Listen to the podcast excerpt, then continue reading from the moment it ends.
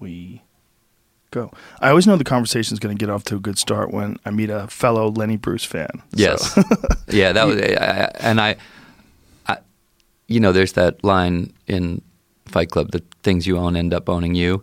Yeah. And I, I generally am not a stuff guy, but when I came in here, I, I did find myself going, "This is the right kind of place to keep stuff." Yeah. And I was, I've been wandering around looking at things, and that was uh, my favorite thing that I saw. You have that a couple of the of great Lenny Bruce posters. Yeah, One of which I've never seen Which one? Oh, the, the, the Without one with his where he, he Yeah. it's really wild. He looks like an Indian guru or something Yeah. staring into the middle distance. That's that's an amazing photograph of him. Yeah, I kind of bought as much vintage Lenny Bruce stuff as I could find, and I, this place has sort of evolved into a semi gallery. You know, it's it's. I would like to have a house with nothing in it, and then have this Yeah. place just filled with shit.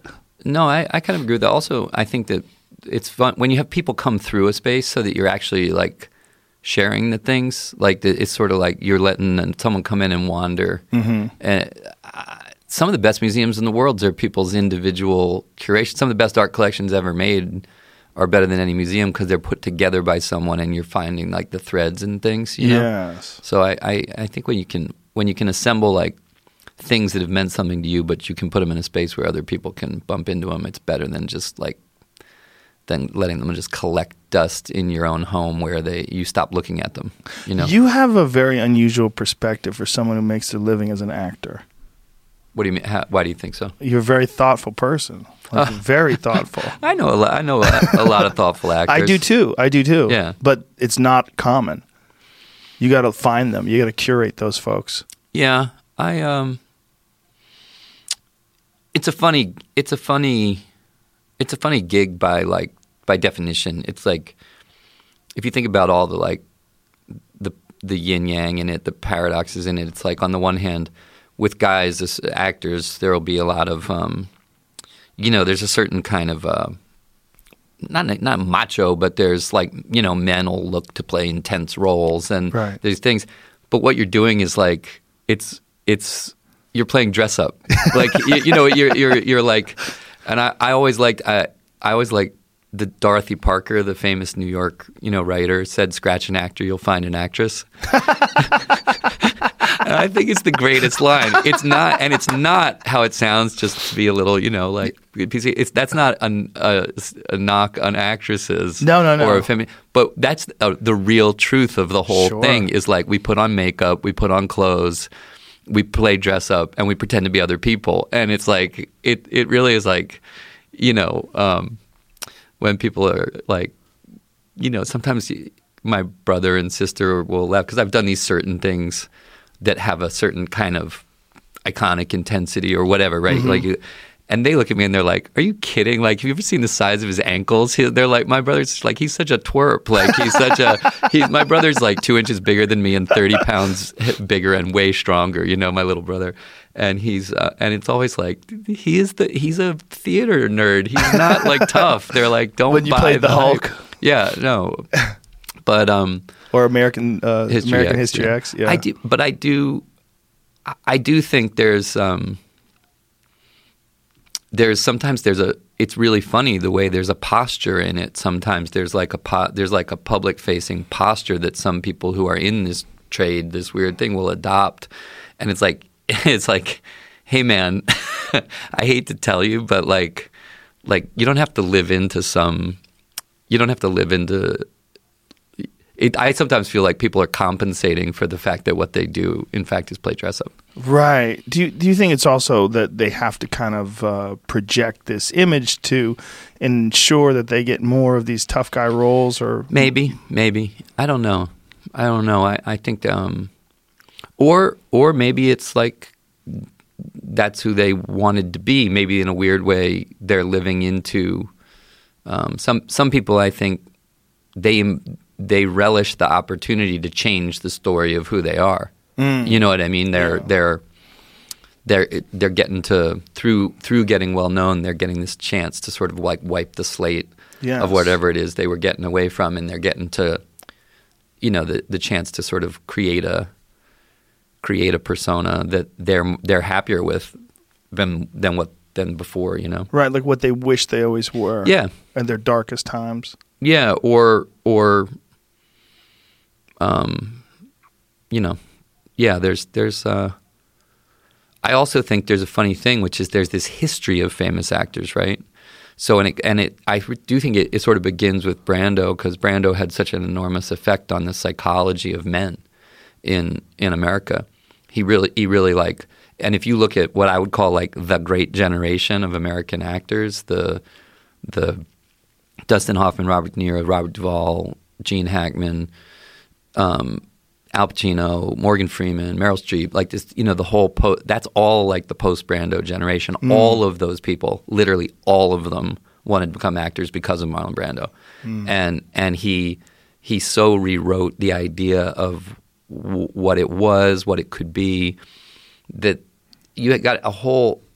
It was like what Bob Dylan did in in the culture. It was like it rewrote like it just rewrote the game Or like what Lenny did with comedy. Yeah, absolutely. Lenny Bruce and there and I, and there are these people who come and they have they have like a kind of a permanent they, they're a permanent before and after Yes. in in a certain kind of field. You know what I mean? And- Hendrix with the guitar. and yeah, yeah, yes, I would say so. I would say so in rock guitar. Yeah. Uh, although it is interesting when you go back and look at rock in that era. There's that famous story of I think of I don't remember if it's like Pete Townshend making Eric Clapton come with him to hear Hendrix and Clapton crying. Yes. You know about it. Yeah, I heard that story. But you can't. But you also can't discount what Cla- Clapton in, in. You know, there's those famous photos of the wall. Clapton is God. Like, like. There's it's it's hard to like. You you can't really underrate what Clapton did to guitar, and guitar. You know, in that era too. right. No, he was phenomenal, but it was a different yeah, thing. It was a different thing. Yeah. Yeah. Jimi Hendrix was was a protean. he, he seemed like he broke through to a new dimension. Yeah, I Like agree. he Yeah, I popped through the membrane of existence into this new sound. And there's guys that are like there. There's people that have a distinct sound. Like, do you, are you a Gary Clark Jr. fan? No, I can't. I, Gary Clark Jr. is a f- phenomenal blues guitarist. okay. and he has a sound that's almost instantaneously recognizable as Gary Clark Jr. You hear him and you go, "Oh my God, there it is!" Like everyone who works with him is just like they just walk away sweating, just going, "Jesus Christ!" wow. It's phenomenal. I feel that way about Willie Nelson. I think Willie Nelson is legitimately in in country music like there's before and after Willie Nelson. Like and and you can say that he, you know, that Hank Williams Jr. or whatever that he but Willie Willie Nelson to me is the hinge around which it goes from being something that had you know, then it had a Nashville kind of Grand Old Opry kind of polish to it, and he basically took it. He reclaimed it in as this like American roots hmm. thing, a, and put jazz in it. That's what's so crazy is people. Anyone who plays music knows like Willie Nelson is essentially a jazz guitar player, like and and he's he you know Redheaded Stranger is th- to me that's a before and after kind of a thing too. Like there's that out, that whole outlaw thing, and I think there's a whole lot of. It, it's almost like after that, there's two camps. There's still going to be like the, you know, the um, Steve Earle in his Copperhead Road thing is more the posh thing, but then there's like Steve Earle roots, Steve Earle. You know what I mean? It's like he almost like straddled it, but. It, but my point about Brando was just that like he he he changed the he changed the idea of the type of person that male actors wanted to be. They want suddenly it was like they wanted to have like a patina or a reputation as a visceral. They wanted to be visceral, not polished. They wanted to be muscular. They wanted to be masculine. They wanted to be, um, y- you know, uh, intense like those were not the kind of words that people when you think back on like Jimmy Stewart, Cary Grant, like that that is not what Right. that is not what movie stars were aspiring to. They were aspiring to polish, a kind of a polish before Brando and there after, was an authenticity, was- right? Yeah. There's a, a there's a some there's something to his performances where you go, oh well, this is more like real life than a fit like on the waterfront, Mhm. like the, the I could have been a contender thing. Yeah. like when he's doing that, you're like, well, the, oh, this is how someone would actually behave if they felt like their life had been a disaster and it could have been avoided. Well, you just hit on something though that I, I, it drives me nuts because whenever people sort of talk about Brando, they're like, you know, there's sort of the like the Stanley Kowalski, um, the the brutal masculinity, etc.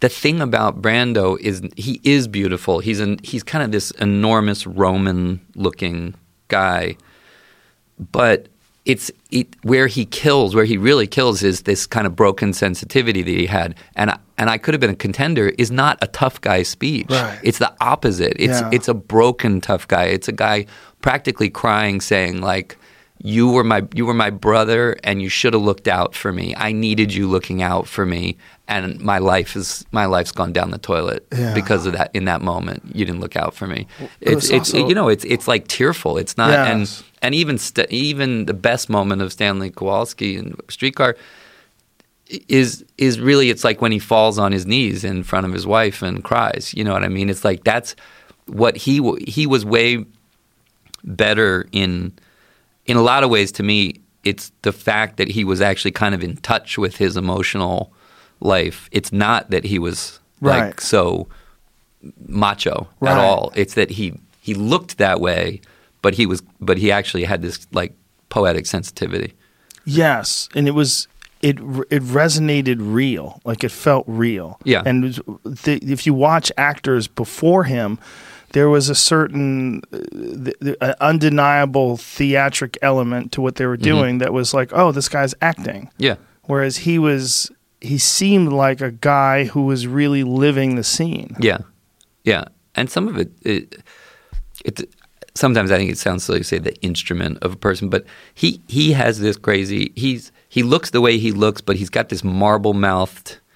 He he's not articulate. He doesn't come off as like he, he- there's a mushiness to the way he speaks and a kind of a um, yeah, it, it it doesn't have uh, style. You know, the the guys before that, it was you felt their you felt that they were working on their style. Yeah. and and he seemed to be sort of like scratching his ribs and and mumbling and and um, you know, in a t-shirt, and he just was he was kind of present in the moment. I think it was all accentuated by the way he ended his life. Like the end of his life, he was enormous. Yeah. gigantic fat guy, and he just it, it just given in to all of his vices, and he was just this guy. He, he was a beautiful man. Yeah. he just didn't seem to give a fuck about that at all. Yeah, I think he said something to me one time about how um, how much he was enjoying his life when he was like 23, and and he's like I you know even when he was doing the play Streetcar that made him famous, he was telling me like he would get with his pal Diego and go up to Harlem, go to clubs and hit on girls and all these things, and he, and I said you weren't aware of what was going on, you know, and he goes well, there was I was aware of a certain amount of noise rising. And then one day I woke up and I was sitting on a pile of candy.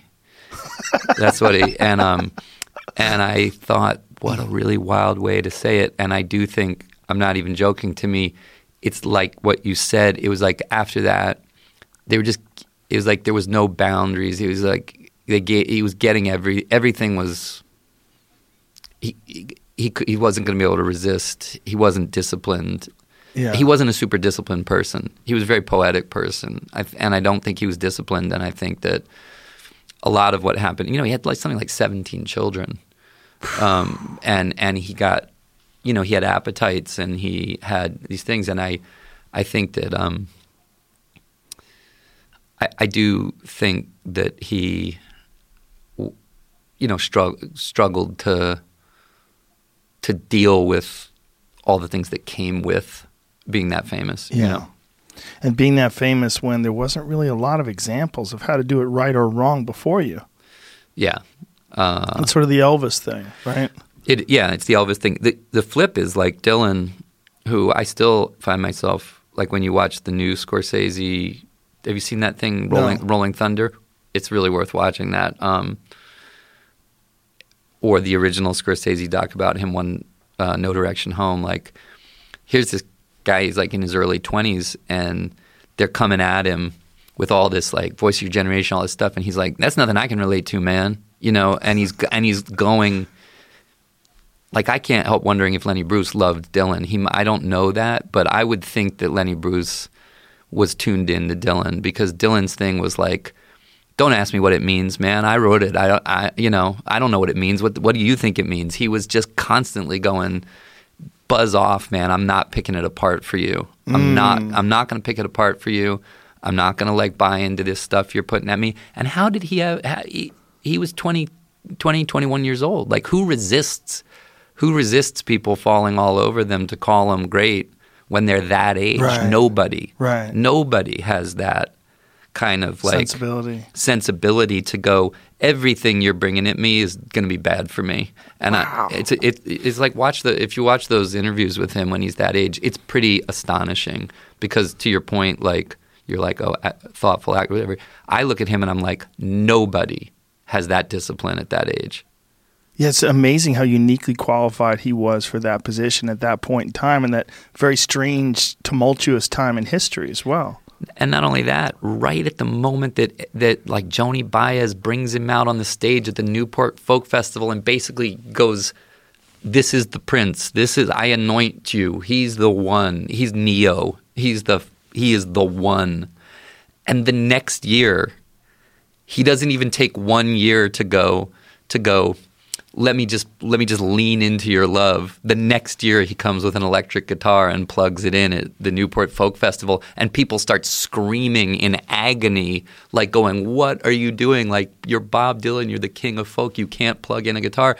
And people are like running to try to cut his cords with an axe in this thing. Like that's how much of a betrayal. And he's like there's people yelling traitor at him and he's going i don't believe you. You know i think you're a liar. Like and, he, and he's turning around to robbie robertson and going play it loud. I mean the guy is so punk rock. Wow. he's so totally punk rock. He he was as punk rock as anybody ever I think he probably had to be just to resist what they were trying to box him into. yeah and by but there's never been anybody who was more like oh you like what i'm doing? I'm gone. I'm over here. Like enjoy. Uh, you're gonna not like it. Because you like what i just did now where i'm going you're gonna be discombobulated and upset and eventually you're going to catch up and then when you catch up i'm going to move on to something else. Like it's it's really it really is amazing. Is amazing. Because how many people do you know in any of the things we all do who get a taste of a thing and don't like lean into it for a Right, while right. like who don't kind of go well this feels good you know Yes. maybe i'll just hang out right here and Well, it's always weird when you see somebody lean into something and it's not really them and they become what people want of them.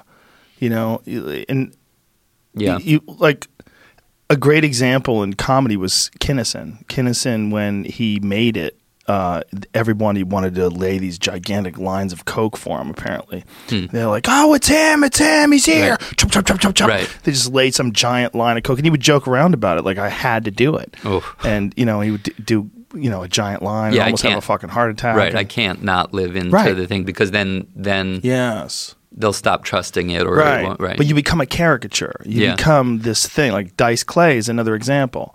Like Dice Clay used to be that used to be one part of his act. His name is Andrew Sil- Andrew Silverstein. Right. So he would do his act, and then the Dice Man was a character that he would do. But people loved it so much when he I- would do that character that the character became his whole act, and then he became the character. Where you see him in real life, he's wearing like weightlifting gloves and you know is walking around in a Gold's Gym T-shirt. He became Right. that guy. He's hilarious still, Yeah.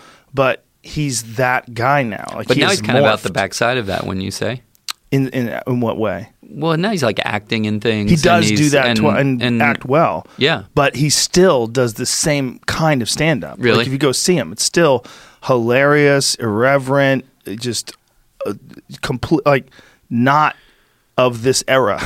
well, let me ask you a question because I um I think it's interesting. I think uh, in that vein, like if you look at Howard Stern, who I, I've met only a couple times, but I had I found him to be like an extremely, extremely thoughtful guy. Like, Mm-hmm. and, and I, I don't mean that. in a- He just was very, very intelligent. really smart. I mean, that's again, but he's also like, um, I don't know the the conversation. We have mutual friends, and I and I um, and I really enjoyed talking to him. Like I thought, I thought like, oh, there's nothing tricky about him at all. He's really like down in his shoes. He's interested. He actually asks questions. I mean, there's some people you meet and you're just Right. like, oh my god, you're, they're talking in a mirror. that you- you're you're a mirror, and they're just looking at themselves while they speak to you. They're waiting for you to get done talking so they can talk. Yeah. Yeah. But he, um, but I think what I think is really interesting is like so Howard. Imagine imagine the pressure because I and I grew up in the Baltimore area. He was on DC radio. He was on DC 101. Um, I remember I remember that the shock of Yes. him literally and um, imagine you know the pull to deliver on what you've built, which was obviously you know a huge audience that wanted this thing. To me, it's really interesting and impressive that Howard's kind of, and I'm saying it like I know him. I don't know him, but watching it, to me, this idea that he's kind of said, "Hey, look, I, I you know, I'm, I'm going to be honest about where I'm at, and uh, in some measure, I'm going to say there's things I've done I regret. There's ways I've treated certain people in the interest of the show that I'm kind of, I'm kind of done with that. I don't really want to be that guy, and in some measure, you know, he's kind of saying to his audience, like, you got to deal with me where I am now. Yes. You know what I mean? Um, now, it's not like there's like a huge risk in that because his, his audience is gigantic, right? Um, Well, it's also he's so successful and so universally praised as being the most important figure in the history of radio. Like, there's no one who does like what I do, podcasts, that Right. doesn't owe a gigantic debt of gratitude to Howard Stern. The fact that you know he he was getting fined by the FCC. I mean, Yeah. they, I mean, they were b- hundreds of thousands of dollars. He kept getting fired from radio stations. He kept doing Kept doing it. the way he did it, and Right. it changed the way people do talk radio. honestly, the fact that we can even the, the fact that we've talked as long of, as we've talked up to now is a function of him proving that there was a tolerance for long form. Yes. Basically, you know what I mean. I mean, it's like people knock on Netflix or the whatever. I'm like, I'm like anything. That, there's an amazing thing going on in the world right now, which is people are people are re reproving or reconnecting with the fact that for all of what goes on on Facebook and Instagram and Twitter and all this bullshit, like the truth is people people like and have the appetite for and their brains enjoy longer form conversations Yes. and longer form stories more than than it was assumed they did. You know what I mean? And like popular culture feeds us a lot of like fast food and Xanax in like a speedball of of you can't handle anything. You don't want anything more than than literally like a little bit of junk food with a little bit of Xanax because you just want to lie on your couch and watch someone else save the world. That's I know that's all you want, but that is that is not true. And I think like you know you look at things like like from Peaky Blinders to Chernobyl to like the Ken Burns Civil War series. Like we're going through this thing where people are realizing like no, that's not actually true. People actually like you, my pal Dax, you know Shepard, who's got a great radio show. People like to listen to people have actual conversations. Well, they, they're also listening. And it's a, new way of uh, ingesting entertainment. Like you're getting it in your car, you're getting it in your ears when you're at- the gym, Mm-hmm. Yeah. when you're on the subway or a bus or a Yeah. plane, and it's you're getting these stimulating long form conversations that maybe maybe people didn't even know they wanted. You know, Yeah, I agree. I agree. And but- everybody but loves a great but- conversation with someone, so it's like you get to have that conversation without participating. Right, right, and and and Stern definitely was like we were talking about before and after. Like I, I there was talk radio, but that but it kind of starts there. I think. I think you you started to be like I can listen to this guy for a long time. Yeah, he Right. broke through the membrane, like we Yeah. were talking about Hendrix entering into a new dimension of sounds. He he broke through the membrane of talk radio, and what he's doing now is well, now he's a man in his sixties who's extremely wealthy, and he has some, I'm sure, some regrets as you were talking Mm-hmm. about the things that he's done in the past and said in the past, and he's also like this is who he is now. He's not going to pretend Right. that he's just wants to bring strippers in and have them ride the Right. Sybian every day. And when people get upset that he's changed, well, I hope you change too, man. Yeah. I hope everybody changes. No, that's what I mean. I admire. I mean, true. Yeah. It's true. It's it's not quite Dylan when he's 24 and being anointed, plugging in a guitar. But I do think it's when people sort of go, "Hey, uh, I'm I'm gonna I'm I'm gonna be where I am." Yes. and and you got to deal with it. Right. Uh, uh, that's positive. I think. Well, it's definitely better than leaning into it and being what people want you to be, and Yeah. then be struggling with that and tortured by that. I actually think most of the most of people who I think that mostly ends up badly. Yes. Yes. Yeah, I think whenever you don't go with whoever you actually are, and whenever you don't acknowledge that whoever you actually are has changed, you know, if you're growing and learning and having these epiphanies and these realizations about yourself and wh- where you fit into your own life and how you've interacted with people in your life, you're not making adjustments. And you're only doing it that way because you think that's what people expect of you. Well, you're you're a prisoner to your own first incarnation. Yeah. You know, the the first thing that people saw, and that was Kinnison. Ow, ow! Right.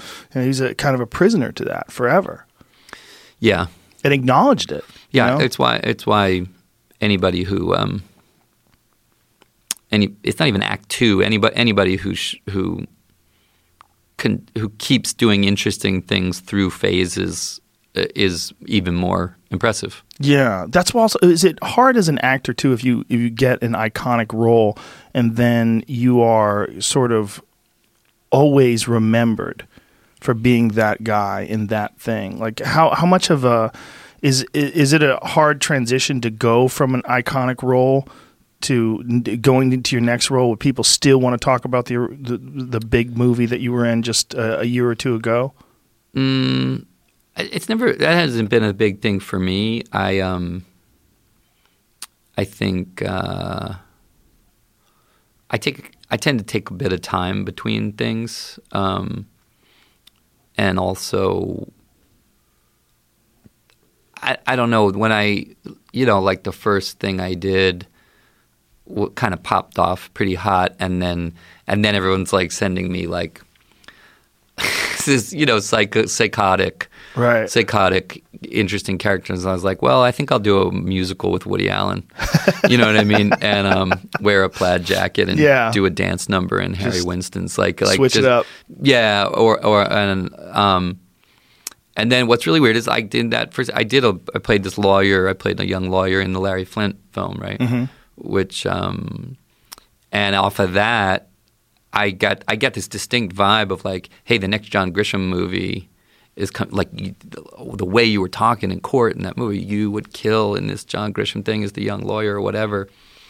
And um, and uh, I remember I met um, Francis Coppola was going to direct The Rainmaker, this Grisham thing, and I was up for it. I didn't get it. Matt Damon got it, um, and I, I didn't do some ballsy thing and like say that's not for me. I was like I was like Francis Coppola. I was like I want this, you know, Yeah. thing. But I, when I was talking to him about it, um, and thinking to myself a little bit like, this seems a little square, but it's like Francis Coppola. You know what I mean? And it's like, uh, and and he, when I was talking to him about it, he was like, "Well, what you know, what what are you inter- What are you working on? What are you interested in?" And I was telling him about my friend David, who had written uh, this American History X, and that we were working on. I was kind of telling him what we were trying to do with it and how we wanted to make it as this kind of like guerrilla, you know, thing. And and he was like, "You should do that. You should do that immediately." And I was like, "Well, I want to." I I was like, "Don't don't." T- I, I was like, "Don't cancel. Don't don't. You know." I still want to do this with you. He's like, no, no, I think you should do you, like the way you're talking about that. And he said, if you do that now, they'll never they'll never know what to do with you. Like they'll never be, they'll never be able, able to put you in a box, Right. kind of, um, uh, because that's just you know if you pull that off. And and I kind of was like, I you know it it I did have an agent at the time. He was really old school, really funny, and he was kind of like he didn't understand that. Uh, he he was like he was like find something big. Let's find something big. Big director, big film, big franchise, whatever. And I I remember thinking like, nah, I think I'm going to do this. And um and we knocked that off. And the funny thing is, you say, well, does that become a trap? It that wasn't a trap. That was like a liberation. It's almost like doing that part. It was like a permanent hand grenade on. It was like it was like well, uh, we never know what to expect now, Right. So it's it becomes like liberation on a, at a certain point because like I weigh 150, you know, like I'm not big, so like once you do something like that, it's sort of like, hmm, we're th- this guy's this guy's. this guy's kinky. What the hell are we going to do with him? You know what I mean? Um, Right. And then it's just sort of like uh, you get to decide for yourself in a way. That's brilliant. Yeah, like Robert Downey Jr. is amazing as he is, is always going to be Iron Man. Like that. Sometimes you get one of those roles, you know, like uh, Thor, Chris Hemsworth. He's fucking Thor, dude. You're Thor forever. You know, you flirted with that. It, it depends on, and it, and I think it depends on how many of them you do. But when you did the Hulk, were you worried about that? A, a little bit. Was there any A little bit. hesitation? Because I was surprised when you did that. I, was like, this is I an get- interesting well, choice. As is evident, I got more worried about it. Uh, you know, I, I, I was, I was very interested because I loved it. I, I, I'm not like snobby about. I loved those like comics, and I, I Me too. subscribed to them. yeah. I, I subscribed to Hulk. I, um, all the darker stuff, like Dark Knight, Frank Miller, the whole, all of it was really, you know, it was, it was, um, it, it, it was, it was something I really latched onto, and and I love the Bill Bixby uh, Hulk. Yeah, like he's it for me. He's always for anyone our age. Like he's you know Yeah. him walking away at the end of the show. Yeah. that's it. Um, and I, I, I, so yeah, no, I, I, I thought. It, uh, I tend to get just the way I felt about American History X. I actually thought American History X was sort of like Othello or Macbeth. I thought it was. That's what I said to David. He had written this kind of edgy thing with the drug plot in it, and I was like, I think you strip all that away, and you literally just make this about rage destroying a person who's got a lot in him. It's like it's like a Shakespearean tragedy, but it's just it's skinheads, you know, and that and that really lit David up, and that's where we went with that, right? But Hulk ha Hulk is like the um, it's uh, Prometheus, right? The guy Yeah. who steals fire from the gods for people, but he gets burned doing it and is cursed, right? He he he's trying to take like the power of nature back out to people from the gods and he gets burned. And that's how I that's how I thought about it. I was like if we could do something like that that leans into this guy who thinks he's going for something good that's going to help humanity and he cracks open like the backside of God and and takes something out that is not meant to be taken out and now he's cursed. Like cursed you know that that's what was amazing. Even as silly as the show was on some levels Bill Bixby was cursed. Yeah. like that's what and the end of every show you were like oh my god he's still cursed like Yeah. alone in the world and cursed right? And there's something pretty pretty heavy in that like pretty cool in that and uh and so so it was it wasn't um it uh, you know i i thought it was like really worth a crack I fucking loved it. How did that scene come to play where you were with Rickson Gracie? oh cuz i cuz i was i studied aikido when i was in college um i i was studying aikido um and then w- when i was studying aikido uh um Royce Gracie won the you know that was when it, Ultimate Fighting Championship. that was like the late 80s right 1993. 93 okay Close. Yeah. Five so years he later. right. So but he, I became aware. Oh no, that's it. That you're right. You're right because I was in New York. I was studying Aikido in New York, and and Royce Gracie won that first UFC. And like I said, I'm I'm six feet tall, but I literally, if I'm in shape, I weigh like 155, right? And Royce, when he won that, was 176, like six yeah. feet and Yep. under 180, right? Yep. And I remember it melted everybody's mind. Yeah. I mean, it melted everybody's mind. And I, um, so I, I became interested in them and, and what they were doing, honestly. Do you, do you know that, um, you know, in the story, in their, in that family's whole crazy story about being, um, you know, they were Scottish. Uh, the, the grandfather was Scottish, right? Mm-hmm. And he was like a, a consular. A, he was a customs. He was a customs official in Brazil, and because he had a good relationship with the Japanese consul, and helped was was very generous in helping Japanese people get their papers to come through and in. The Japanese consul, I think the story is who who knew Aikido and Jiu-Jitsu, offered to like teach his sons. Yeah, it was Count Maeda. Right, Yeah, who right. came to he came to Brazil and taught Carlos and Rorion and and Helio. Well, Who mostly are the, fa- Helio. who are the fathers yes. of the Royce Rickson generation, and right? then Helio's oldest son, I think, I think uh, Rorion was the oldest son. and He's the one who created the Ultimate Fighting Championship. But Rickson, the reason why it was so significant that you had him is that was the champion of the family, like Right. undeniably, undisputed. Everyone, everyone throughout jujitsu. This it's very, very rare that one figure is universally recognized as being the superior product of jujitsu, and that was Rickson. yeah, you always I Yeah. if you followed that stuff at all, you kind of Yes. heard that breakdown of it and Yeah.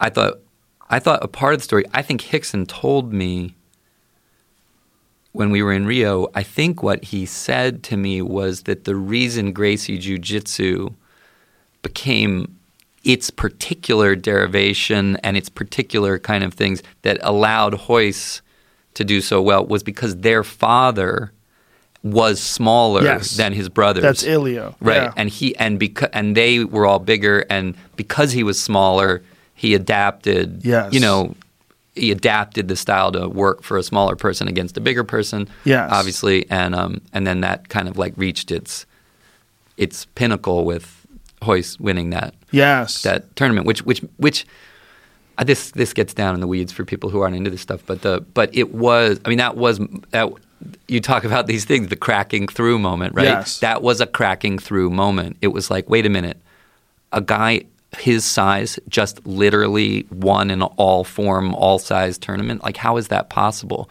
You know what I mean? And it was like it was like jaw hits floor. And to me, what was really interesting was I was really little all the way until literally the end of high school. I was very small.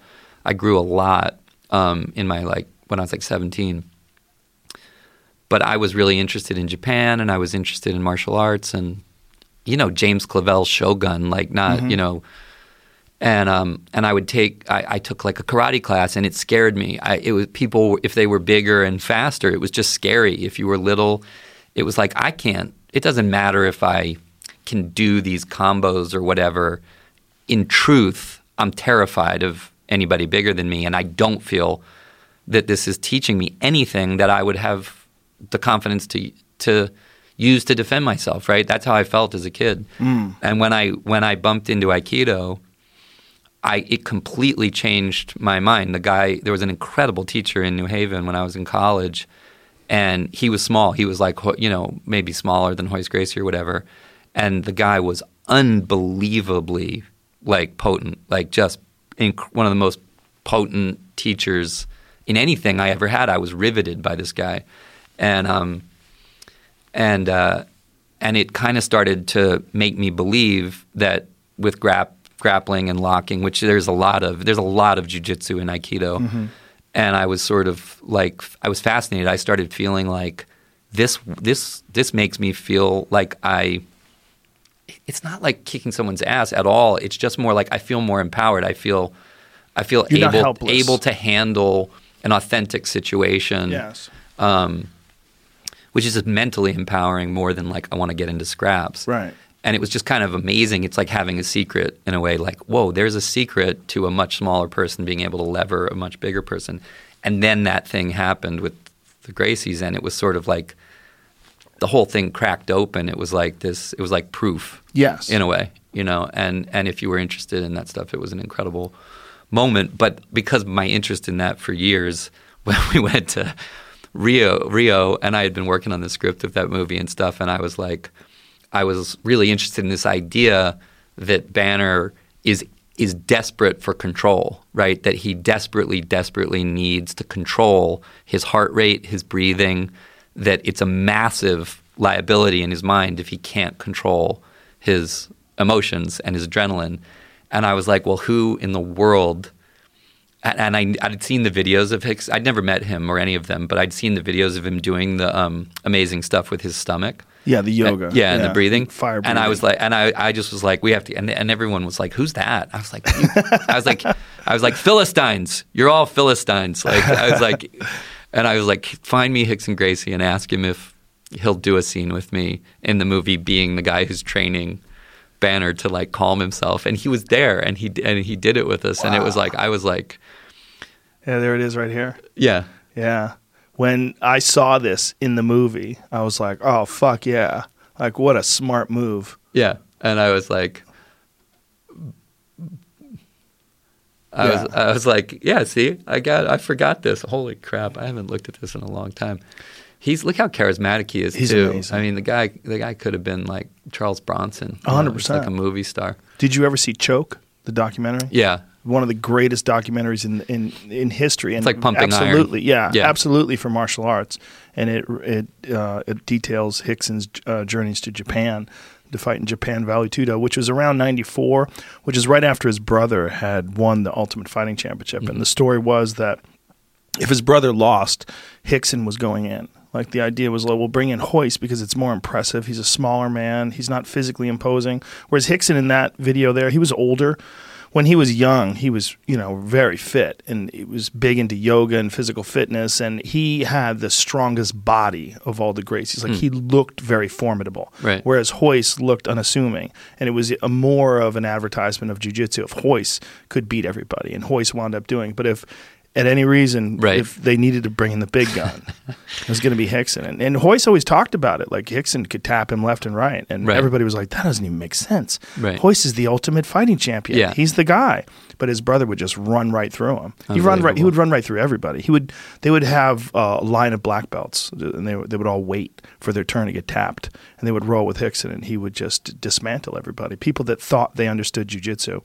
It's so there, there's so many levels and layers to jujitsu that e- even though it looks like what is the difference? This guy's doing an armbar, you're doing an armbar. There's specifics in the Yeah. intricate aspects of the positions that Rickson understood that they just didn't understand. And then on top of that, he had much greater control of his body because of his yoga mm-hmm. background. I mean, he he became obsessed with yoga. And breathing. Yeah, some breathing and, and something called gymnastica uh, natural, which was like a, a style of movement that was like uh, sort of like vinyasa yoga with all these like flowing postures, but also with a bunch of like almost like animal movements to it too. Mm. And it was a, a very physically demanding thing, and he became uh, outstanding at that as well. All right. Sorry. But it's Um, uh, people don't from the outside when you start talking about things like jujitsu and ultimate fighting, you think of it like as brutal, violent, but it's an intellectual pursuit and it's a spiritual pursuit because to be the person that can overcome all of the obstacles, you have to have um, incredible control of your emotions and your thought processes and your understanding of who you are.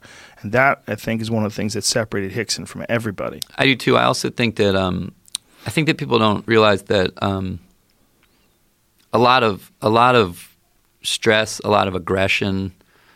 Um, it's like aggression actually is like paired with stress usually. You know what I mean? You, you, it's hard to be aggressive, super aggressive without a little bit of like adrenaline pumping and stress and all these things. And the truth is like um, there's so so much of the training.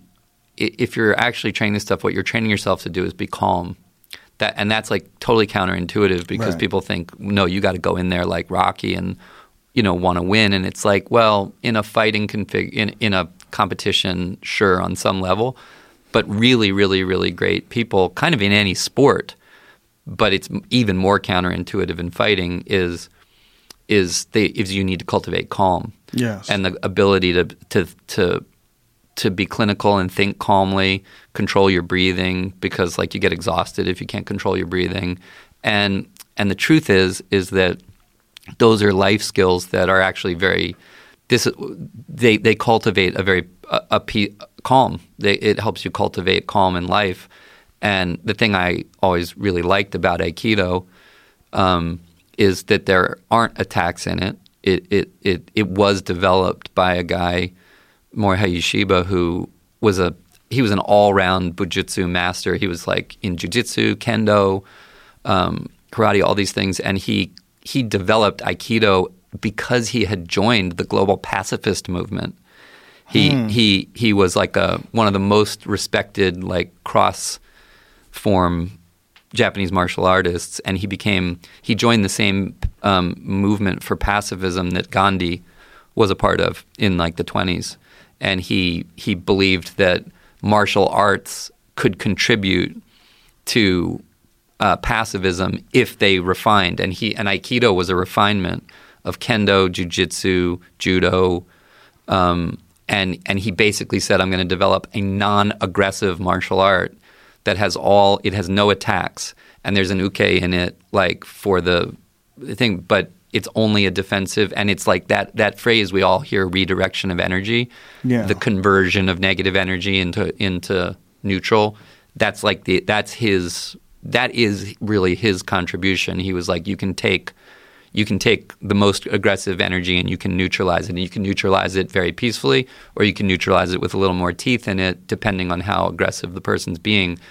But I loved that. I thought that was amazing because it was like I, I wasn't like looking to be in fights, but I loved the idea that you had con- that you could have control and you could like neutralize and and I I think I think there's something kind of amazing in that. I think it's like actually aligns with like yoga, with with meditation, with, with all, all things, surfing. I mean, I, I that's what surfing is. It's like there's all this energy coming at you, like, and it's gonna like put you into the rocks or rock you or flip you over or hurt you. And you, but you, you don't you don't let that happen. You kind of you look at it, you look at a million waves, you figure out how to move yourself, you get in there, and you get the exact opposite of getting torched. You get like the best thing ever, right? And I, I, I think things like that that are where you have to those are like zen you know what i mean and i think ju- like jujitsu what re- what you're saying is really ultimately like why he was great is he had he had he had like the deepest zen Yeah. of anybody in the whole thing because he was the calmest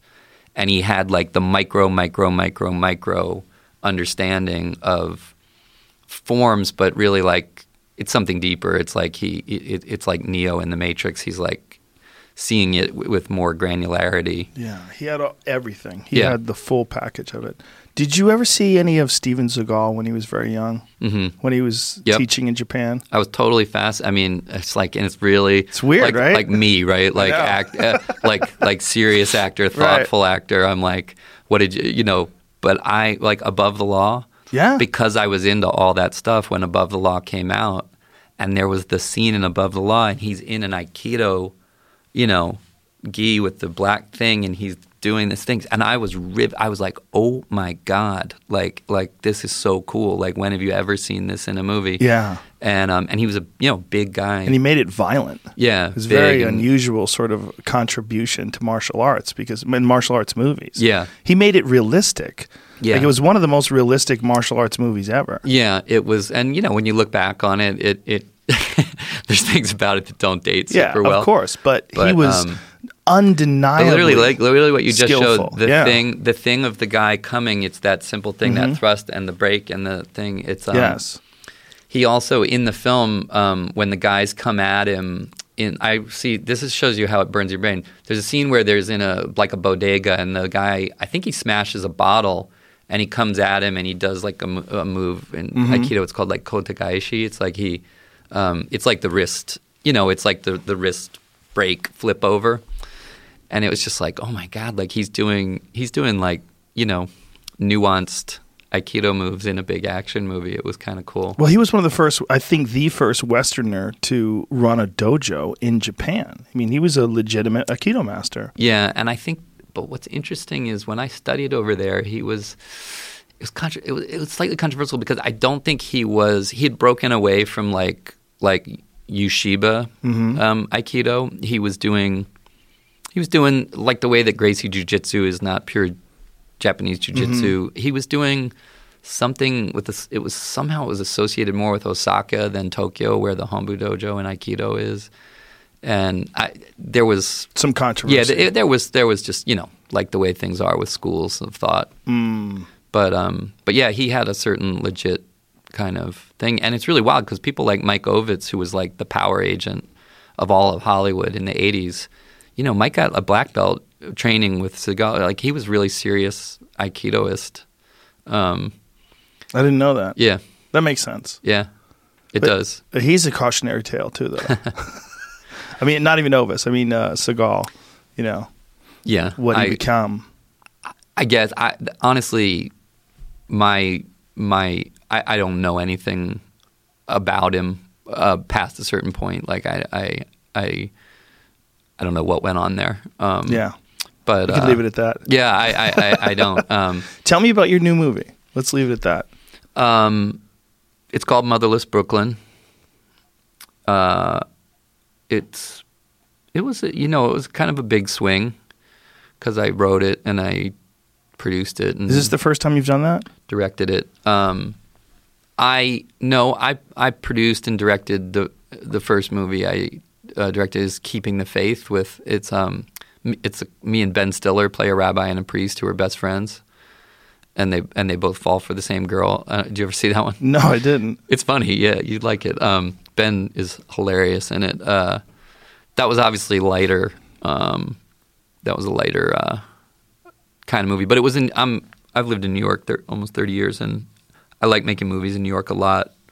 That was a pretty light one. This one is more. Um, this takes place in the 50s in New York, and it's kind of. Um, it's got a Chinatown, LA Confidential kind of a noir um, bent to it. It's a it's a mystery, a murder mystery of kind of that leads into some of the stuff that happened in New York in the 50s that is hard to believe um, because New York was New York was run by um, an uh, it was run by basically a Darth Vader like figure who was never elected to public office and pe- excuse me people thought he was the parks commissioner of New York but he was for n- from 1930 to 1968 he had uncontested authoritarian power over New York City and New York State and he made every significant decision about the way that the modern infrastructure of New York was built, where the roads went, where the bridges were built, what was torn down, where the projects were built.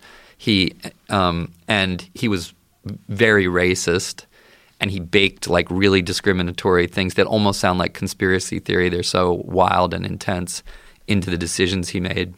He was responsible for the Dodgers leaving Brooklyn and going to L.A and nobody knows this. Like they, you think of New, New York as the great, that's like the great egalitarian melting pot city where democracy works, except that it was run by a total autocrat. For 38 years? Yeah, for for he he's largely, it's broadly accepted that no mayor or governor of New York could do a single thing without his say so from basically about 1930 to about 1968. How is that even possible? Yeah. And how, how come no one knows about this? How did you find people out? do well people do there's there's there's huge like in one of the big um, burns brothers documentaries about new york there's a whole literally almost a whole episode on him um, there's a great book about him uh, that won the pulitzer prize and there's uh, his name was robert moses and he you know there's robert moses state beach in new york and but literally people think he was the parks commissioner but he was and he was like Anakin Skywalker. I he he was like a Jedi Knight. He was a big liberal, progressive believer in progressive change and government reform. And in his early years, he got crushed by Tammany Hall and and the power brokers, and he went he went dark, went complete. yeah, that's not the most imposing picture of him that you've That's got a- up. There's no, other that's ones. a- that's an imposing. Find one of the ones of him. Find one of the ones of him standing in front of his models. There's famous ones of him. that um, looks like a man of yeah, will. actually, uh, to the left of that, and keep going to the left of that, because there's a scene in our movie where Alec Baldwin is literally li- like that. Yeah, that he, Alec Baldwin plays a character who's based on in him, inspired by him. I should say it's not at all in my film. It's not the true story, but yeah, there you go. Um, and um, but I think this idea, I was really interested in this idea. You know, what's great about Chinatown as a film is um, it's mostly sexy. The you, you don't know what the hell is going on in that movie. Like until the until 20 minutes before the end, you have absolutely no idea really what's going on in that movie. But it's just sexy. It's like the music is amazing, the photography's incredible, the actors are like adult and real and he's he's Nicholson, right? You- Right. the hook is like Nicholson is so cool. You really will kind of follow him. You'll watch the way he deals with anything, and just you're just laughing and enjoying it, right? But underneath it all, when you're done, you go, "Did that? Is that true? Did L.A. is L.A. basically built on stolen water? Is that like the like L.A.'s original sin? Is that people made fortunes. The valley was just farms, and they stole the water from up north and you know rigged the game and made these gigantic fortunes by irrigating San Fernando Valley. And you you you come away with like you come away with an awareness that like the California story is not exactly what it's cracked up to be, right? It's there's some big crimes underneath it, and and the people who and and that in that movie, it's like, yeah, the, people ripped everybody off. They faked droughts. They they created fortunes themselves, and the type of people who did that also raped their daughters. Literally, that's like what that movie is about. It's um, and it and it's pretty bleak. It's like you can't make a difference. You cannot change anything. Like, and if you try, the person you're trying to help is going to end up with a bullet through her eye, dead on the steering wheel. Like, it's it's a really dark movie, and people forget that because you just go, oh, Nicholson, Faye Dunaway. It's like, nah, that's a that's a really really bleak movie. But I love I love the idea that that you can do things where like the the the pleasure of it is like the pleasure of movies. It's grown up. It's kind of what we've been talking about. It's like like if you said to most people, if you showed Chinatown to most critics today, they'd go long, boring, whatever. It's like you want to say fuck off. Like fuck off. Like what what is it that you who why are you why are you assuming people can't handle grown up? You know what I mean? Mm. And and I think that that I really dig those things where you go through the movie starts, you look at it and you go, This looks really good. This looks really grown up. This is big. The actors are like like adult and authoritative. The dialogue's great. The music is great. It's hypnotic. And your brain just goes, I don't know what's going on. I don't care. I'm bought in. And then, and if there's a, a character in it that you can hook into, you float. You float through those movies. You just kind of go, where's this going? What's going on? Oh man, that guy, she's great. He's great. Wow. Like this is just all juicy and great. And by the end, you get somewhere and you kind of go, I'll be damned. That actually was about big things. Did those things really happen? You know, that's, I really dig those movies. I dig Chinatown, LA Confidential. Um, I think The Godfather works that way. The Godfather is about immigrants. You know, it's about immigrants normalizing in America you don't it's like that's a long movie yeah you just settle in for that movie right. your your brain settles in and just goes this just couldn't be better i couldn't be happier to be watching this scene after scene after scene and I, and I wanted to make i wanted to try i wanted to try to make one of those you know uh, myself like i wanted to try to to um, make one of those because i don't it's it's cliche to say like they don't make those anymore, but right. it but I think you know they were always hard. It's not like they were easy once and now they're hard. They're all they were always hard. But I I would look at people like Warren Beatty. He made Reds, you know, which is one of the great movies from that era. Even like Spike Lee doing Do the Right Thing. I don't know if you remember when that movie hit. Sure. It was massive. It was yes. a huge deal to me. I was like 18 or 19. Yeah. I saw that movie and I was like, he just rewrote the game. Like this kid, who the hell is it? He, right. he, wrote it, he directed it, he acted in it, he got Public Enemy to do the music. Yeah, it's about his neighborhood in New York, but it's about like race in America. It's like, oh my god, that guy just took like a huge swing and connected on yeah. like every level, and it didn't even give you some BS kind of like, don't worry, it's going to be okay in the end. Right. It was like Martin Luther King says violence is not the way. Malcolm X says sometimes it's the only rational response. What do you think? You know what I mean? Yeah. It was so ballsy. It was so ballsy that movie. And I think like after a while it's sort of like I just started feeling like, well, you know, I don't really need to gig. I might as well I've worked with a lot of great people. I've worked with some pretty great directors, including Spike, and I was kind of like, I've been in New York a long time, and I just thought it was really weird. No one knew that story, and I was like, I'm going to try to make one about this. You know. As someone who doesn't make movies, I always wonder, like, what happened between, like, say, Steve McQueen's Le Mans Mm-hmm. You did you ever see that movie? Of course, you, yeah. you remember how there's no dialogue at all for like the longest time? And I remember I watched it recently within the last couple of years, and one of the thoughts was, I don't even know if they could do this today. If anybody would allow them to make a movie where no one talks for a long time, they're just sort of setting the stage of what it means to be a race car driver mm-hmm. and what's the atmosphere of the races.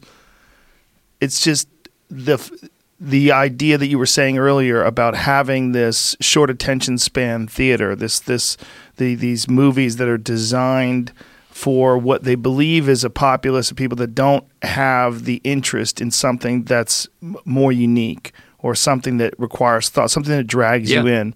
And that was much more common in the past. Like why was it more common in in that era of McQueen and all those other movies that they did like that? And what has happened? And like these rare examples, like when a guy does break through with something like "Do the Right Thing" mm-hmm. or a, a, a f- a few other examples, why doesn't that stimulate the the appetite for more? Well, Is it that hard to do? on one level, on one level, yeah, it's it's it's it's easy to recognize when they're great, but it's still not e- it's still not easy to make them great. I, it's still we're talking about people who are some of our greatest artists or directors. You know what I mean? They and lots of people they try on some level. Um, they try on some level, but they just not everybody is Spike Lee. Right. You know what I mean? Um, not everybody is Francis Coppola, or you know, it's it's like it it it. People, people. Sometimes people make things and they actually are slow. You know what I mean? Yeah, like, yeah. they're- you know what I mean? work. You're like, Yeah. it's It misses. Yeah. it, it's like it's like in Spinal Tap when they're like it's a it's a fine line between stupid and clever. You know, no, it's a fine line between clever and stupid. You know what I mean? It's like it's it's. um I think people try, but uh, I I think I think that uh, there are some people who really do think Jaws had a big effect on movies because it it was it was like the first true blockbuster, right? And I don't know. You know what? Actually, though, I'm I'm I'm wrong. I I think that what happens more often than not is adult people get the jobs at the big companies that make the decisions about what to make, right? And at a certain point, they sort of age out. They start to age out, and they don't actually have any idea what what the vibe is. They don't know what to make for the coming wave of younger people. And so these little windows open up now and then where in that era they needed there was they needed new people. They needed like you know George Lucas making American Graffiti. Nobody thought that movie was going to be a hit. Nobody. You know, um, they they open up. They say we don't know what to do. Do something different, and a couple of new voices like come in and they make things that are are really different. You know, but the idea that that was uh, only then, like, there's a whole book right now about 1999. You know, there's this book that came out about how 1999 was one of those years where, because the studios had kind of lost their sense of exactly what to do, and Miramax was making a shit ton of money on on auteur-driven movies made for low cost, and the studios all went and set up little mini Miramaxes, right? And the result was that, like in that year, you had like Mag, you know, Paul Thomas Anderson, Wes Anderson, Alexander Payne, Spike Jonze, David O. Russell, Fincher, the Wachowskis, like an unbelievable array of directors made really, really memorable films in that year. And I think it was because it was like another one of those moments like we, we we don't know what to we don't know what to do. We're just gonna have to like close our eyes and go, you kids you kids figure it out. You know what I mean? Well, that's the, the thing about films. It seems to me it's such a collaborative effort, and when you have so many moving pieces and so many people involved that have a a, and a say in the decision making process, it's got to be insanely difficult to get something out that's pure. Yes, that's true. That's true. I Francis Coppola said that um, the best thing about making films is that they're collaborative, and the worst thing about making films is that they're collaborative. he also said it's the last it's the last moral totalitarian um, job in the world, like being a director or something. I can't remember, but it's true. You you it's it's a very um, because like I made this movie. I had like I had um, a fraction of like the budget of The Irishman, right? I'm just which I'm naming only because it was a, a period piece. You know, mine's in the 50s. That one's these things, and and I had like like less days to do it than I had on my first movie that I directed. How Um, many days did you have to do it? f- like 46, which for perspective, Fight Club was a 130 day shoot. Um, and and 46 days is less than most movies I've made, and this was a big 1950s like period film with a huge like French Connection style char- car chase in the opening, running through Harlem across the bridge down into Queens. You know, we weren't we weren't like making a little kitchen sink drama, um, and to figure that out, that is like you can be like, oh, I'm the, vi- I got the vision, we're going to do this. But there's a kind of madness in saying, this is what I want to do. I want to recreate the old Penn Station that doesn't exist anymore, right? Which we have in the film. Like my character goes into the old Penn Station that was torn down in 1963 or whatever, and um, and you only pull that off with the most kick-ass Justice League of collaborators Yeah. imaginable. Like they make you look like you're a visionary or know what you're doing because you get these people with crazy talents of their own. And I don't mean just cast, although I had that too in this. I mean like some of the very, very, very best people bring their their talent to like making that work. And um and so that's like when you say like your job is is more to say I have really talented people. I've got to get their frequency wave in line with mine. If I can get their frequency wave in line with mine, then it can be my my idea, my vision, my weird ideas can be in there, but it's with it's executed with the help of people who believe in it and buy into it. You know, that's that's the key. Is like you're you're you're marshaling people um, to get to it in sync with you, and um, and you know I have a sick cat. It's like uh, Bruce Willis, Alec Baldwin, Willem Dafoe, Ah. Bobby Cannavale, um, Michael K. Williams, who was like Omar on The Wire. Wow. Uh, this great actress Gugu Mbatha Raw, and and Leslie Mann, and you know on and on and on. And I got and all these people did this as a favor to me because I didn't have any money to do it. wow. So from starting with Bruce, Bruce was like, uh, you know, he said to me a long time ago, "I'll, if you have something good, I want to be in it. I really want to do the kind of stuff you're doing, and I really mean it. I'll, I'll do anything you want to do and help you get it done." I was like, he's not going to remember that, you know. he's going to be like, sure, sure, but I'm doing Die Hard like for the rest of the year, and he didn't. He was like, where do you need me? I told you I'm in. wow. Let's get it done. And basically, Bruce, Alec, Willem, people like that, I practically call them co-financiers on my film because they I only got it done because they deferred everything, you know. And I think that's really cool. That's amazing. Yeah.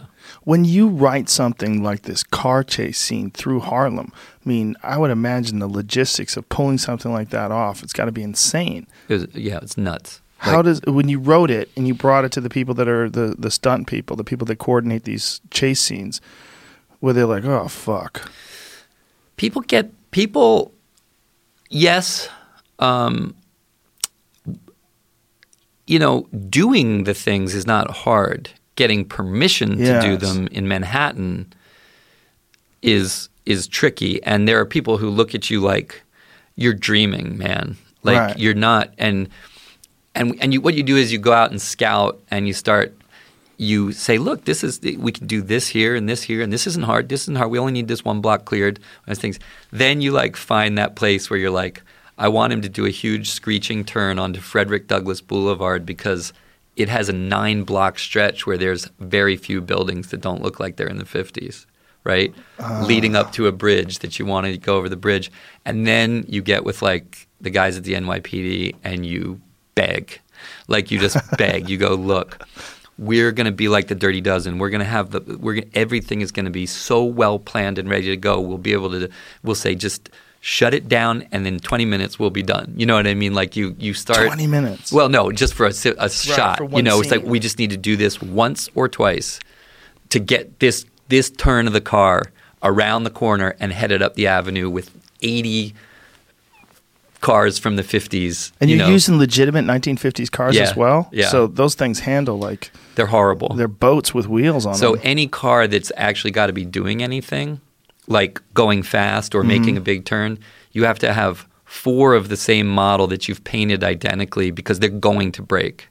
Like they will break. You'll Yeah. push one hard, it will break, and then you have to like bring the other one in. Wow. You know what I mean? So you you you and you you basically can't make them go fast. You know, they don't have pickup. Right. So you're you're figuring out like what are the moves we can make that make it feel like this thing is really bombing, and um, and uh, and how do we cross cut around the fact that it takes three blocks for it to accelerate? I mean, like literally to go from you know 10 miles an hour to 40 you need like literally like three or four blocks so you have to like get it up to speed for the section that you want it going fast in it's it's it's um I'm not doing another period movie. I'm doing a movie. the next movie I'm doing is going to have Tesla P100Ds that go like 0 to 60 in 2.4. Now, when you coord- when you write this out, like how much time is involved in preparation of writing this and then doing all the scouting and then trying to implement this whole? It took me a couple years to write it because um, I haven't even said in. Um, I think you have to know yourself. I'm not Bogart. I'm not like Jack Nicholson. The magic they bring is the magic they bring, and the character I put at the middle of this is the dete- the detective that I play has Tourette syndrome um, and obsessive compulsive disorder. So he he can't um, like when he you know when he meets a blonde at the bar, he's like the opposite of Bogart. He he tries to light her match and can't stop blowing it out because it doesn't sound right to him. So it's he's kind of a train wreck. Like he's the opposite of of a cool detective. Um, and in fact, Bruce Willis plays the cool detective who he works for. So like Bruce Willis is Nicholson. Um, but when something bad happens to him and my guy has to like step out of the assistant role, you know, he's just like his operative because he has a great memory. He has like a photographic memory and some really weird ability to like because his brain is is chaotic and crazy. Um, he has certain little gifts that Bruce Willis like relies on him for and believes in him. But when but when he has to sort of figure out what happened to his boss and solve this mystery, like he kind of has to come out on his own, out of his comfort zone, and kind of become a detective. And um, and it, it and it's like, you know, he, he's ticking and twitching and shouting and doing things that make it very difficult for him to move in the world. So that's kind of like I had that part of it, and I was grafting it into this story of um, of of what happened in New York in the '50s, and it took me a long time to write it and get it right. But once I had it right, um, you know, we probably prepped the movie for like nine months. We we we were we were actively like scouting New York, you know, and and imagining like where can we do this and how can we do this. But I live in New York, so I loved it. I'd like get on my motorcycle and go up to Harlem and Washington Heights and uh, and literally like cruise around, just cruise around. I know the area really well anyway, but sometimes you just have to like just and that's where a bike in New York is really great like cuz you can just sort of float around, float around, float around mentally mapping like where you can do a thing. And um and it was it was pretty fun actually. That's such a bold move, riding a bike in New York City. No, it's not. It's, It's not. LA is? LA is way, way, way How more so? dangerous. Because New York, no one's going that fast, right? Um, Hmm. You can be. n- I can't explain it. In New York, there's a rationality to the way people are moving, but I'll tell you the number one main thing. New New York requi- New York driving. It's so stop and start, and it's the things. Nobody has time to be on their phone. And in LA, if I'm on a bike, I would say I regularly look to my right and I look to my left, and both people on either side of me are texting. Do you ever see? I mean, Yes, all the time. all the time. when I'm in my truck, especially because I can look down. Yeah, and you Yeah. realize you realize that in this town, sixty percent of people at any given moment are texting on their phone, and it's just appalling, and it's so dangerous. Yeah. and I'll be on if I'm on a motorcycle in LA, I'll look at people they're texting for so long and finally I'll have to like hit the horn or something and look at them. I've gotten past like, you know, anger and literally just looked at people flipped my thing up and gone like please, like please get off your phone. Like you're going to kill somebody and kill yourself. But but we can't. We can't break the addiction. People cannot break the addiction. Um, and and I, I it's not a more you, you realize it isn't a character flaw. It's not it's not like what an asshole. It's everybody. It's your mom, it's your sister, it's your friend. Everybody is doing it because we're addicted. Like Yeah. a device addicted. But but when you're on a bike and you realize like I am floating in a sea of people who are going to mess up. Someone is going to mess up and they've got airbags and you know new modern stuff and I, you're on this but like You don't have anything. yeah i don't i think i think i think this is way more dangerous riding um, than than new york That makes sense when you talk about things like the 405 or the 101 when Mm-hmm. people are flying by and passing and changing lanes. And the the texting too. yeah and is- also the big avenues people get up you know Yeah. wilshire boulevard Sure. whatever they're looking at a thing and they blow that red light Mhm. right All the time. and half the times you hear about or see bad accidents here um, especially if they involve motorcycles or something it's like it, the, it's not like the person screwed the, the the person on the bike didn't screw up someone went through a red light right. and just broadsided them, or they t-boned the Mm-hmm. thing. You know, it's it's just it's like, do you really want to make the bet, the huge bet on yourself, uh, where where what you're riding on is other people's um, concentration? You know, it's Were you riding when you were living out here? I've never. I, I've always lived in New York. So when you've been here, it's only for a few months at a time. yeah, no, we're. I've I've I've I have I've spent winters out here. I, I like to surf and um I- I'm and I'm by the way, I'm like not a I'm not like a pro experienced like veteran motorcycle rider at all. I just enjoy it and like out here it's fun. You know, like go up the Angeles Crest Road or something Mm, pretty like that. You know, I love driving up there. yeah, it's really, it's Yeah. really, it's cool. There's California, L.A. L.A. is hard. No one likes the being on a motorcycle in L.A. sucks. It's like just hot and everybody's in your face. But, but the you know California is incredible. There's there's there's so much, there's so many amazing places to go in California, and um, and I kind of got hooked on it out here. And so then when you were in New York, you just said, "Fuck it, this is actually a good place to ride a bike." No, I, it's not. It's not even that. I ride bicycles too in New York. I, I like it, but uh, it's more just that it, the thing that pulls you in. I mean, I have lots. Of, I, you know, I like to surf. I fly planes. I like. There's a lot of stuff that I think is much, much, much. That's thrilling. That's much safer than riding motorcycles. It's not like my jam.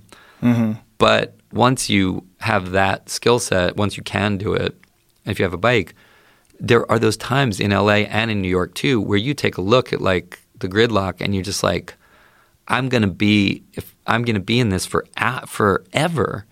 And on a bike you can lane split and just get you know you can get where you need to go. And in New York too you can you can zip around um, in ways that is uh, efficient. So how long did this? I mean, how long did you sit on this story? How long did you know about this, and how, what was the process of having this sort of build in your mind to the point where you wanted to write it, direct it, produce it, cast it? Um, honestly, I read the book exactly 20 years ago. I read it in the fall of '99 when I was uh, f- when Fight Club came out. That's uh, right around the time as I read this novel, Motherless Brooklyn. But but the novel's about the Tourettic detective who's trying to solve um, the murder of his his only friend, basically. But it takes place in the '90s. It's not about any of that stuff about um, New York in the 50s or anything. It's just, and it, the, the character is just amazing though, like amazing. So when I read it, the hook was the character. I was like, I was like, what a great character. It's so, it's such a wild, he's like a, just this hot mess of, of, he's smart, but he's totally messed up. He's, he's funny, but also really, it's pretty painful and lonely. And it was just everything. And I was like, that's, I, I could get so into trying to figure that out. Um, for reasons that are a little hard to explain, the tone of the book feels like a 50s detective novel, but it's set in the modern world. And I was afraid in a movie that would feel a little bit like the Blues Brothers, like guys in fedoras, but a Prius is floating Right, by. and right, so you're sort of like, mm. maybe this would just be cooler if we m- set it in the 50s. And I talked to the author about that, and he was super into those movies, and so he said okay. Wow. So then, then, but then the middle period was the period of mashing that up with the with these sort of stories, the New York Chinatown kind of of it, the the the deep dark history of what really went on in New York, and that took a long time. And then I, I had it ready in 2012. I was really ready to d- go, and I just couldn't get it to. I couldn't get. Bruce said he was in, and that was kind of angry. But I couldn't get everyone I wanted together at the same time, and I couldn't get the the amount of money I needed or that I thought I, I wanted, and I couldn't get a studio to to back it. Um, because honestly, you know, number one, like I'm not like, you know, I'm not like a green light anything he does kind of an actor. That's it's just, you know, I think that's a that's a a different sort of thing.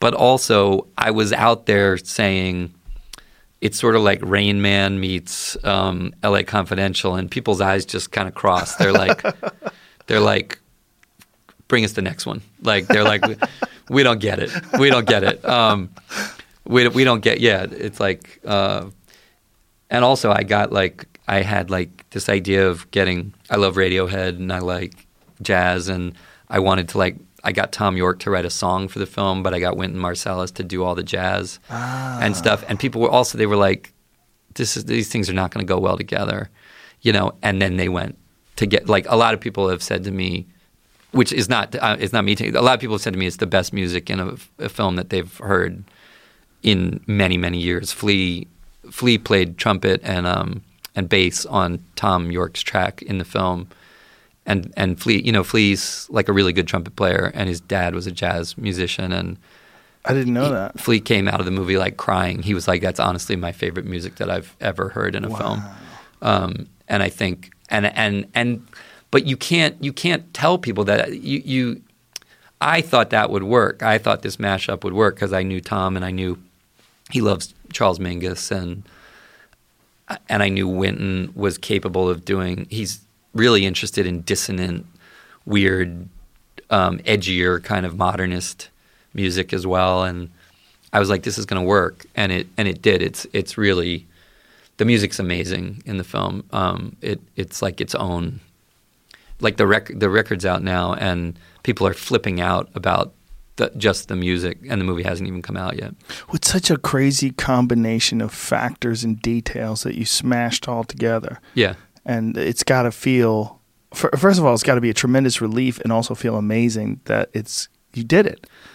I, I do feel that. I feel um, like it would have haunted me, and I, I it, it, it it was rattling around in my head such a long time. I felt very discouraged about it at times because I was kind of like, you know, I've done a few okay things, like I've done some stuff that was weird and that people didn't understand, and it's it's come together pretty great. You know what I mean? And um, and uh, uh, you sort of go, God, I never I never expect anybody to give me money to make something like that's that's just risky. Like I would never put money into making movies. Never. Like it's too risky, you Right. know. And I get it. So I'm not like I deserve this. Like, Right. but but it was more like I, I sometimes I was just like, am I going to be able to figure this out or not? Am I am I going to get this done? And uh, and I think getting it done and having it, um, not having quit on it, uh, and in some ways feeling, not actually knowing that it's better that I made it now. I know more. I was more. If I'd tried to do it 20 years ago, I couldn't. I didn't have the chops to do some of the things, like working with Spike Lee and Alejandro Iñárritu and people like that. Really, like um, it upped my sense of how to do. I learned a lot about how to do a big thing without all the money in the world.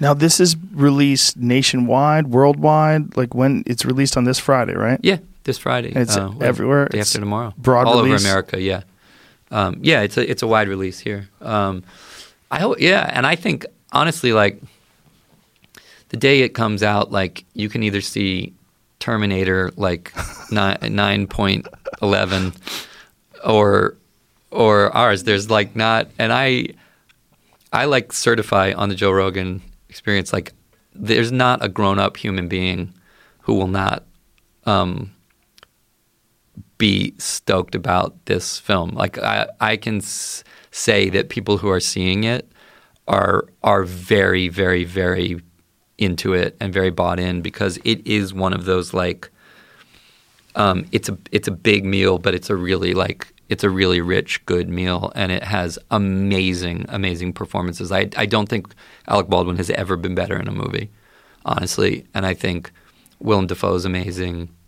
Um, Michael K. Williams is amazing, and uh, the music is great, and and it's a it's a cool story, and I think um, I think it's kind of one of those things that it's worth going to the theater to see. But I, I guarantee you, it's more worth your time than another Terminator movie. Well, uh, it sounds like it to me. I'm I'm really excited about it, and I will see it for Thank you. sure. Thank Yeah. you. Um, and uh, it was a pleasure talking to you, man. I really Yeah. appreciate it. Thank Yeah. you very much for coming in here, man. Absolutely. Thank you.